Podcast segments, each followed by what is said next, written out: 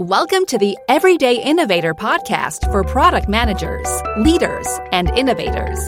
Your host is Chad McAllister, helping you become a product master. Listen and get ready for higher performance, for the doctor is in. Hi, this is Chad, and this is where product leaders and managers make their move to product masters, learning practical knowledge that leads to more influence and confidence so you'll create products customers love every company is wanting faster innovation, faster innovation so we can get those products that customers love out into their hands. But yet, they often don't have systems to do that. They actually have systems that sometimes slow down and limit innovation. The framework and systems needed are a topic of a new book written by our guest, Katherine Radeka, and titled High Velocity Innovation How to Get Your Best Ideas to Market Faster. The foreword to the book was written by Senior Vice President of Product Design and Engineering at Keurig Dr. Pepper, who shared that this book is for you if you strive for more relevant innovation or want to outpace your competition. Okay, who doesn't? And that's a good endorsement. And in our discussion, Katherine shares her innovation framework to make that happen. And remember, we take the notes for you. If you hear something, find a summary of that discussion of everything we talk about in the show notes at theeverydayinnovator.com slash 250. Now let's talk to Katherine. Katherine, thanks for joining the Everyday Innovators. Uh, thank you. I'm glad to be here. You got up very early for this because you're doing work in New Zealand right now, and I appreciate you making time to talk about your new book, which for those watching on video, I have a copy right here. You have a framework for innovation called High Velocity Innovation, which happens to match the title of the book. Mm-hmm. And the subtitle I love How to Get Your Best Ideas to Market Faster. And I love that because I'm sure just as you've been talking with companies, as you help them, this is one of the key pain points, wanting to try to get products into the marketplace more quickly. Great title there. I was wondering if we could start off with an example of just how you've applied this work to a company. Okay. So a couple weeks ago, I visited SunPower, which is the company that's featured in in the book. It's in the middle of the book. I think it's in chapter 7 uh-huh. And uh, SunPower, of course, is a solar energy company uh, known for making very high efficiency solar energy panels. And they just releasing this month, in fact, a new uh, solar energy panel called Maxeon 5. It's, it, it's, it's a larger um, solar cell that's more efficient and it's not just the cell it's it's an entire family of products that have been built up from the cell from the panels to the installation process to um, all of the control systems and things around that. And that that program um, was developed using their their product development process which at this point has been infused with the principles from high velocity innovation. And um, celia ching who's the head of their program management office there was talking to me about the fact that um, this has enabled them to recognize which decisions they are making um, need to be made uh, because, uh, and need to be made very well because they will not be able to be revisited mm. later and when they need these decisions to be made. So she shared an example of, well, so these are basically um, semiconductor products. So some of their equipment has very long lead times and needs to be decided very early. But then things like channel partners and strategies can be decided much, much later. Hmm. Um, and we should the market more time to evolve and mature so that they can make better wiser decisions around those things. And that that especially for this program with all of its complexity that the ability to recognize when decisions need to be made and have good conversations around those decisions um, using a much more knowledge driven decision making process has really helped them accelerate development of this program that's a great asset of your framework, right? It's just it mm-hmm. sounds pretty simple. I think when people hear that, it's like we need to know when to make decisions, what what decisions need to be made at what time.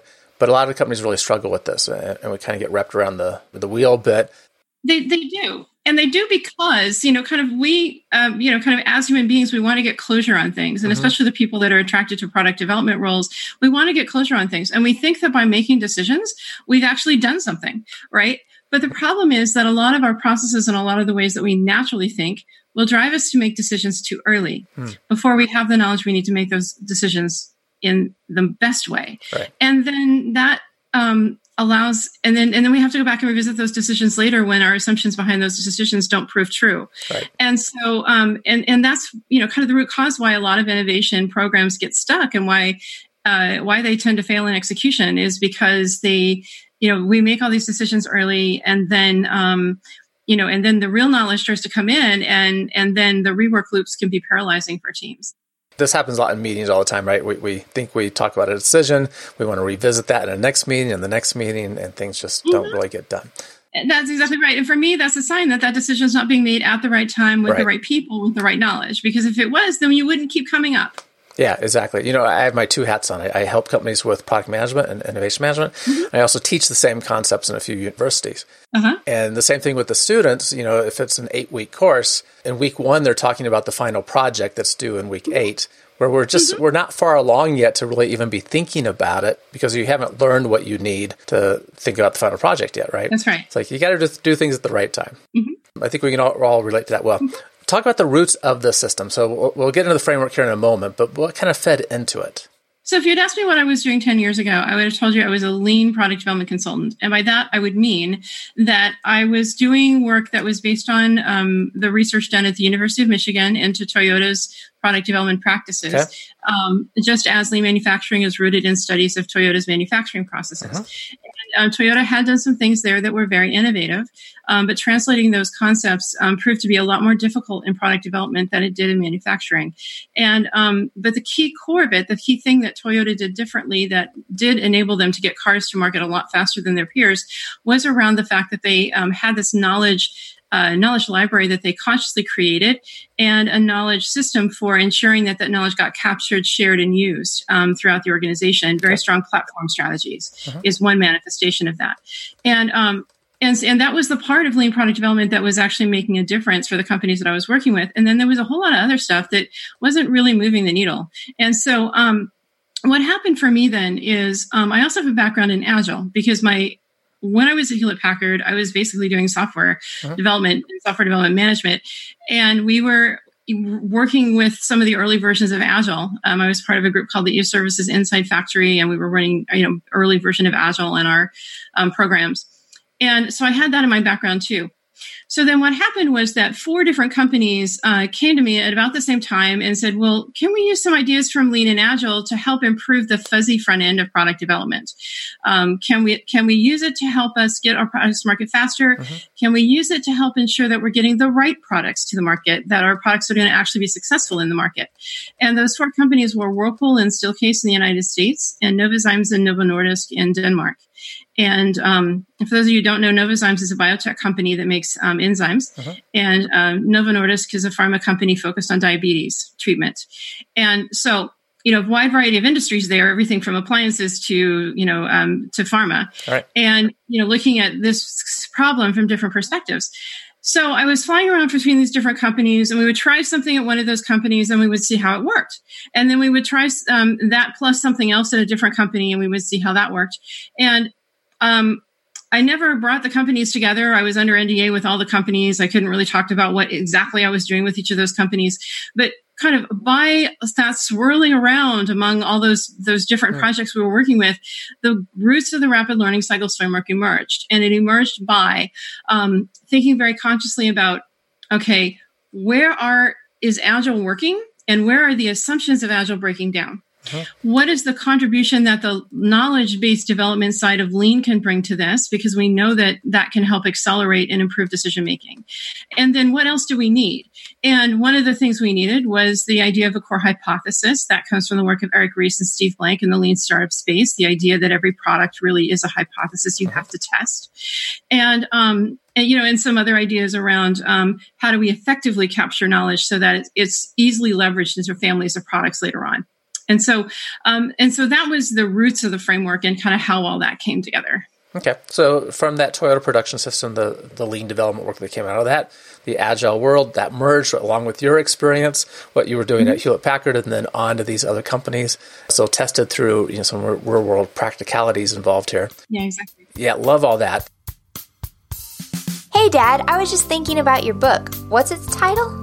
Turning ideas into market winning products. Is that about alchemy? okay, that's an interesting question. It's kind of, I guess. It's actually about how we find insights, that we uncover problems, come across ideas, these unmet needs that customers have, that we can then turn into some product or service that creates new value for them in a way that really is different than others. That's market winning products. So, why did you recently make a second edition? Well, the first one was a few years ago, and recently AIPMM, that's the Association of International Product Marketers and Managers, contacted me about providing that original book to some of the people that are earning uh, their certification. And I said, that'd be great, be glad to help out with that. And that was a good opportunity to update the book and bring in some new information. Okay, so where can people get your book? Well, it's on Amazon, of course, but even more importantly, they can find many of the key concepts for free in my online course. If you're selling the book, why are you giving away a free course? Because I really do want to help as many product managers as I can have this notion of what it takes to make market winning products, to take ideas and turn them into products that customers love. Okay, I get it. Where can product managers get the free course? That's easy. You can just go to the everydayinnovator.com slash book and sign up for the free mini course. Easy to do, and you'll get these little lessons that just come into your email box. Are you sure it's not about alchemy? the framework, do you think equally applicable across across those uh, types of industries, or do you find it more helpful for what you're doing now in something that contains a physical aspect as well? The big difference with a company that's a software based company is that they will probably be using Agile instead of rapid learning cycles as the center of the framework. Right. Because Agile really is the framework for doing innovation in the software space for the most part. Now, I work with companies that are building software, you know, say that go inside medical devices that needs to be a lot more fault tolerant and can't be as easily changed. Mm-hmm. And they are not using Agile because the assumptions of Agile break down in that space too. Um, but, you know, certainly if you're, um, you know, say executing a new digital strategy um, for your company and you're beginning to build connectivity into your devices, for example, um, the hardware part of that is something where you're going to be making decisions that are going to be difficult to change later once you've got mm-hmm. something out in the field is out in the field right. um, but the software side of that the user interface and what exactly the consumer can do with the the device and how they're going to interact with the device that is something that is best developed in an agile framework mm-hmm. that said the rest of it still applies which means you still need to be able to have a strategy that's going to pull innovation from the pe- from your people you still need to have cross functional team structures and innovation leaders that know how to work well cross functionally and you still need to have good metrics that incentivize innovation mm-hmm. and you still need to have the ability to capture what you learn about your customers and your markets even though um, the technology and software is really captured in the code itself. Okay, I appreciate the where this can be applied and how it might, might be tweaked a little bit. And mm-hmm. the, there's a lot of aspects, and you just kind of listed through them right in the book, talking about strategy and team and management metrics and like. A key mm-hmm. one you've mentioned a couple times is this rapid learning cycles. Mm-hmm. Uh, so this is probably a good time to describe that. It seems to be the heart of the framework here and how that really takes shape. It is the heart of the framework. It's designed for areas out in the world at kinds of programs that have both high uncertainty and high cost of change. In a high like uncertainty, none of us deal with that. No, like like exactly Any, anyone dealing with a tangible product, a product, you know, a, a physical product, you know, is in this space and is mm-hmm. in the space because and you know until we actually get these magic 3d replicators you know we're going to have production process we're going to have inventory management issues supply chain mm-hmm. distribution challenges we're going to have to be supporting these products in the field and that means that the decisions that we make in product development and for those kinds of products are not easily changed like they are on the software side mm-hmm. and so um, and so the rapid learning cycles framework is um, intended to help teams understand what decisions they need to make when they need to make those decisions, who need to be involved in making those decisions, and what knowledge they need to make those decisions with confidence. And what we're doing with the framework is we're pulling the learning about those decisions early and we're pushing those decisions later. And so by um, pulling learning early, then we are giving ourselves a lot more time to build richer, better knowledge. Hmm. By pushing those decisions later, we're allowing time for new information to emerge, right? And so another company I visited recently is a company, Sonion. Uh, Sonion's based in the Netherlands. They make hearing aid components. And that, um, that company, um, he was describing to me, um, they were making, they, they've been working on making um, um some new microphone uh, uh, for a pro audio application, right? And right now they make their their base market is hearing aids. They understand um, the hearing of people with hearing loss very well. They understand how to how to optimize the microphones and receivers for that population. Uh-huh. Well, they've built up a library of knowledge that then they're able to leverage into this space around pro audio. But in order to do that, they've got to learn a lot about the differences between that population of uh-huh. users and you know versus a person with hearing impairment and how that person approaches sound. So you're going from a person for whom you know sound is you know a disability you know their ability and, and, so and so they tend to be more visual and they tend to process information and you know uh, without using sound. To a population that's very auditory focused and very um, interested in, in in processing sound and, and needing to understand those differences. Uh-huh. so um, you know figuring out from a technology perspective the key decisions they need to make around the technology how can they maximize the amount of time they have to learn about the pro audio space before they have to make those decisions? Okay. Is this a generic framework? And i mean generic not not to say it's not valuable right? But generic in the sense of helping you understand that you do need to, to think in the future forward about what these cycles are and when you might need information to make those decisions? Or do you mm-hmm. spell out actual questions that need to be brought to the table through a innovation cycle? Okay. So we tend to, I, have in my experience found that most teams can think about six months ahead, and mm-hmm. anything beyond that is really speculative and not um, usually all that interesting. There are some industries that are exceptions, but in general, that's mm-hmm. the rule.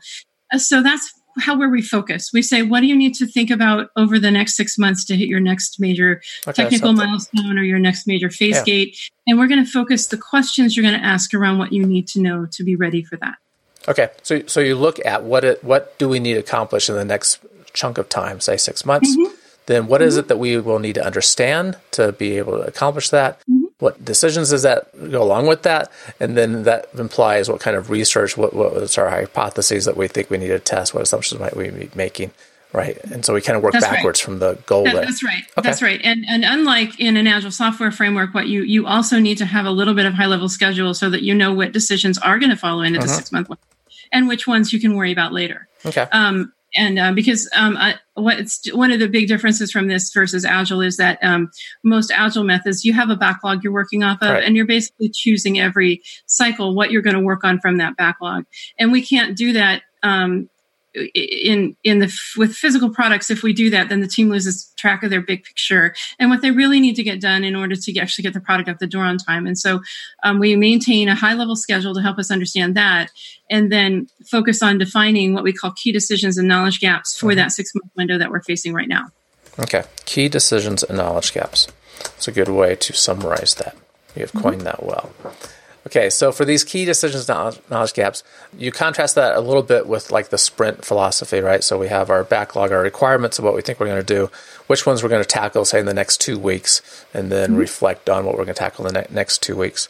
In this environment, we know where we want to end up in this in six months, and we're still chunking work in a sense. Um, can you just talk a little bit more about what the what the similarities are and the differences are between what a lot of us you know are familiar with with sprints and what that looks like? Okay. So the key difference, one of the major difference is that the nature of work is different. And by that I mean that in a software, an agile software organization, they're going to be focusing on um, building user stories, which are basically building pieces of code. Now that may uh-huh. be to do something specific. Now, user may or may not directly interact with that. It could be you know something that's actually happening you know deeper in the system. But nevertheless what they're doing is they're saying that the software needs to do something specific. I'm going to write the code to get it to do that specific thing. I'm right. going to write the test to get it to do that specific thing. And then at the end i'm going to demonstrate that it can indeed do that specific thing. Okay. Um, harder to do that in the hardware space, right? right? So, you know, you think about your car. Well, one use case for the car is you're going to turn it on. Okay, so that requires the ignition system. It requires the the, the pedals. It requires the um the the key the keying system to be there. It, you know, there a lot much more. The system has to be there, and you can't just build it overnight, right? And so um, we focus instead on on the on the learning what i need to do to uh, to learn what i need to learn to make these decisions so one of the ways this comes out is in what happens at the end of these cycles. So at the end of a sprint, a software team is going to come together. And they're going to demo what they've done with the software. They're going to get feedback on that and then make plans to adjust it based on that feedback. Mm-hmm. A group that's running rapid learning cycles are going to come together. They're going to share what they've learned. Um, you know they're going to talk about you know who they you know what they learned from interviewing customers or what they learned from running experiments in the lab um, and they're going to focus all of their discussion around okay here's what i learned in this cycle and so here's what i need to learn in the next cycle so that when i get to the next major decision point we're ready to make those decisions with greater confidence Good. One of the ways I'm wired, I, I, try to pay attention and listen to things that sound like first principles to me. Mm-hmm. And a, a, first principle that I caught that was in that, and I think this is a gem for listeners to hang on to, is to think about that decision that needs to be made. We know where we're going, right? So we can start mm-hmm. thinking about the key decisions that will impact reaching that objective. Mm-hmm and then take one of those decisions and back up to okay to make that decision what do we need to learn mm-hmm. and so that kind of that first principle of we need to make a decision what do we need to learn first before we can actually make that decision exactly exactly yeah mm-hmm. i think that's a core part of what we're talking about here by the nature of what we're talking about reflective then and rapid learning cycles right that's right. And so then what happens is that these groups are making these decisions with greater confidence. They're not having to revisit these decisions uh-huh during the execution phases when it's very expensive to revisit these decisions um, and very costly in terms of delays uh, to make these decisions. And so they arrive at the point where they begin executing these decisions with much higher confidence. Uh-huh. And that's what they tell me over and over again. The groups that are using rapid learning cycles, it's given us greater confidence to push the boundaries on the technology, to go after riskier ideas, to go after things that are more innovative because we know that we can we can figure out what we need to learn in order to hmm. either decide this is a good idea or not and then if it is to to get it into through the execution phases without um, you know um, on a reasonable schedule with a reasonable amount of time yeah there's a lot of confidence that just comes through learning how to ask better questions right yes. and, and being able mm-hmm. to analyze a problem and know that we can ask better questions to help figure out what we need to mm-hmm. Okay, good. Like all this, um, your book starts with a section on strategy, which I think is always a really important place to ground any kind of innovation project. And sometimes we just get out of alignment, right? We get out, of mm-hmm. alignment mm-hmm. with what we think the project is about, and we kind of lose track of what the organizational strategic objectives may be. And usually we're better off if those things are aligned. There might be times that we mm-hmm. want to break out out of that. But talk about how strategy impacts you know, what we do in innovation projects. Okay. So the most important thing that strategy does for innovation is it helps pull the right innovation out of the organization. Um, what the strategy, uh, you know, well communicated strategy does is it says to the organization, this is who we are. This is how we're going to play in our markets. This is how we're going to win. And that tells the people in the organization what to be looking for. It's like it tunes their conceptual filters to be looking for the right thing. Um, you know, so for example, with Sonion and the decision to go into pro audio means that they have got their entire team tuned towards looking for opportunities to do that, looking for uh-huh. opportunities with the stuff that they work with to say, oh, you know, well, maybe we could do a, make this adjustment in this way and then that would help make this a better product for that market so you've kind of got everybody out there looking and they know what they're looking for uh-huh. and i call that that sense of, of of what happens with a good strategy is this is that it pulls from the organization. P-u-l-l-s. Pulls um, because it's kind of like when you take um, you stick a, a, fork into spaghetti and then you pull out the spaghetti and it pulls all the strands into alignment it, it, kind of that's what a good strategy does for an organization. Um, you know it says this is what we're looking for this is what you know this is what we're paying attention to and that helps everyone um, when they're when they're creative, when they're thinking about new ideas, it helps them think about the ideas the organization needs. Yeah, along with strategy, I think about vision and the vision being a description of where the organization is going, what we want to become. Mm-hmm. And for that hearing aid company, I can imagine employees in the hearing aid company looking at, you know, we're really good at developing hearing aids and responding to the needs of people that are challenged with being able to hear. Now we're looking at taking that technology and moving to pro audio. That that seems might be inconsistent with mission without having also established a clear vision for what this organization wants to be, right, and reflective of the strategy. And that's that's really true. In order for them to really embrace that strategy, you know, their vision had to go from we help, you know, make lives better for people with hearing impairment uh-huh. to we make lives better for anyone that is working with sound, you uh-huh. know, for whom sound is important. Um, uh, and, you know, to expand that vision to include a, no, a new audience. Yeah. And I think it's worth pointing out that this is also is aligned in a way that would make sense to consumers, right? Mm-hmm. It's not a big leap to go from, okay, you're really good at doing a high quality job with audio equipment in my ear to now also helping with pro audio gear. And sometimes there's leaps that companies make because they have the technology but they move to a different market that just doesn't fit their brand at all. Mm-hmm. And that kind of strategy is just more problematic. Things usually don't work out well when we do that. It, it doesn't. And then part of the reason why it doesn't, you know, kind of gets back to that idea of pull is, is like it's pulling the wrong things from the organization mm-hmm. then. And it's confusing. It's confusing for the consumers. It's also confusing for the people that are doing the work of developing and qualifying the ideas. Yeah.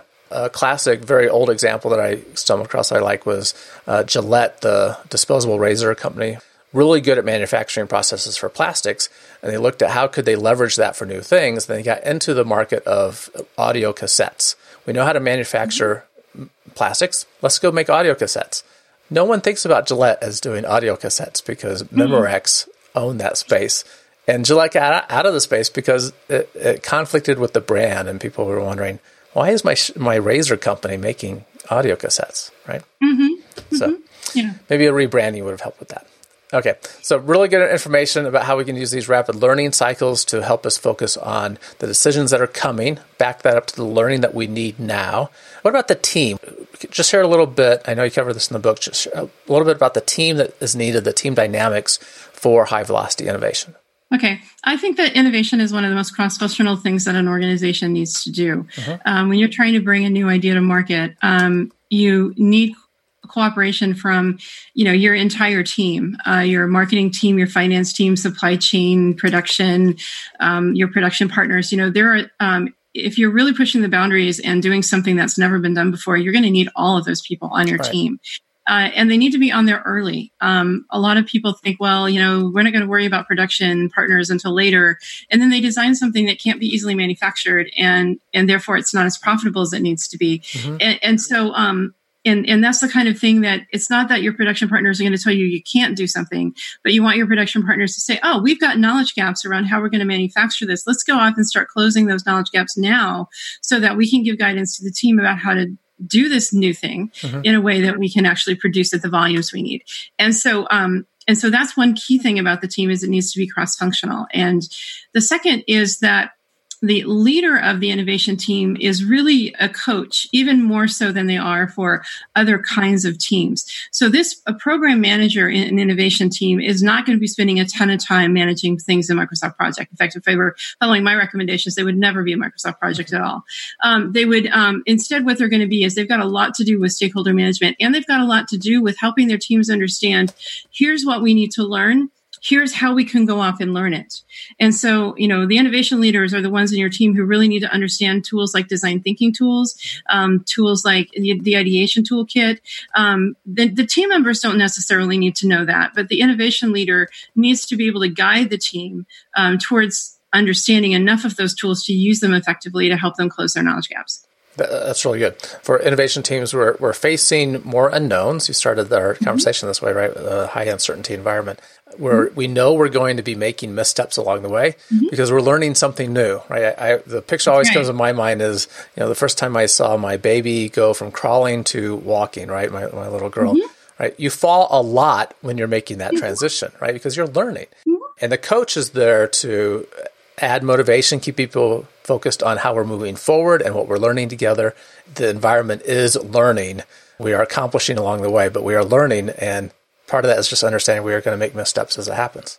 Yeah, and really, and especially for team members that are not um, that, that, for whom innovation is not normally a part of their work. Mm-hmm. You know, mm-hmm. sometimes they think a failed experiment is a failure, right. but an innovation coach knows no, actually, a failed experiment is great because we learn a yeah. lot from yeah. those experiments. Exactly. And so let's make sure we capture that and and then um, figure out what we learned from it and what we're going to do with that knowledge.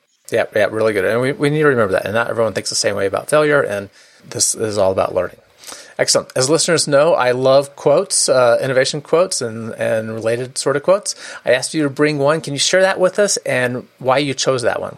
Okay, so the cho- the quote that I chose is one that actually appears in the forward to my book, um, which is by Roger Johnson of Keurig Dr Pepper, and that quote says, um, "It's easier to act your way to a new way of thinking than it is to think your way to a new way of acting." And the reason why it's one of my favorite quotes is because a lot of times people think, oh, we're not innovative, or we can't do this, or our culture is in the way. We need a new culture. We need culture change. And, um, and, and they kind of, you know, it's a bit much to say that they're using it as an excuse because it's very real for them. You know, they mm-hmm. really believe that this is the stuff that's in the way for them. But what I've learned over the time is that if you want to become more innovative, the thing you need to do is to start innovating. If want to deliver better products to market, then the thing to do is to, you know, is to is to find a product that you really want to get to market, and then do the best you can to deliver that product using, you know, the practices that I outline and that others outline. That's going to lead to a better product. And just, you know, despite the fact that you have all these supposed cultural barriers and supposed organizational challenges, right? Right. And and by doing that, you build confidence and you demonstrate that yes, this can be done here. And um, and that is what creates a culture of innovation i mean is mm-hmm. when, when, and I, I, always use the example if you were if your kid was bad in school you know you wouldn't try to you know uh, you know tell him just to do affirmations you know and say i'm better at school i'm better at school right no you get them a tutor and you work with them on their homework and and recognize that they're going to believe that they're a better student when they're getting better grades and right. probably not before and it's that the habits that go into not just thinking different, but the action, right? That you're emphasizing. Mm-hmm. I heard this study recently. I, I, need to look up the details of this, but apparently there was an art class, and the uh, the students were in two groups. One group was told to create as, as many clay pots as you can. All that matters is quantity. Another group of students was told create the most perfect clay pots that you can. All that matters mm-hmm. is quality, right? Mm-hmm. And so they had both groups do the work right, and there was a fixed amount of time. And guess who had the best pots? It was mm-hmm. the quantity group, right? The group that made the yeah. most also ended up making the most the best ones. You know, the way I look at that study is they had the most experience, right? They got really good at making better pots as they went along because they made a lot of them. Yeah, exactly. That's exactly it. They figured out what worked and what didn't work yeah. by not being afraid to try stuff that wouldn't work. And then along the way, find, oh, well, I thought that wouldn't work, but actually that was really good. Yeah. You know, and and that's the kind of stuff that we really want to encourage our innovation teams to be able to do. Good. Th- thanks for sharing that. How can people find out about your book and the work that you're doing? Okay, best place to go is very easy. It's just highvelocityinnovation.com. I have a blog there of my own, and that's also where you can find information about my books. Okay, highvelocityinnovation.com. And I assume it's on Amazon and places that we can get to, yes. and that would be excellent. Yes, yes. Any online bookseller, you can find it. Yeah. Good. I'll put links in the show notes, make it easy for listeners. Katherine, thank you so much for sharing your high velocity system here and how we can get ideas into the market more quickly, create products more quickly. And I appreciate you spending time with us. Oh, you're welcome. I appreciate it, uh, the time. Thanks. Thanks again for listening to The Everyday Innovator. This is where product leaders and managers make their move to product master, learning practical knowledge that leads to more influence and confidence so you'll create products customers love. You'll find the written notes of the discussion with Katherine at theeverydayinnovator.com slash 250. Keep innovating. Thank you for listening to The Everyday Innovator, which teaches product managers to become product masters. For more resources, please visit theeverydayinnovator.com.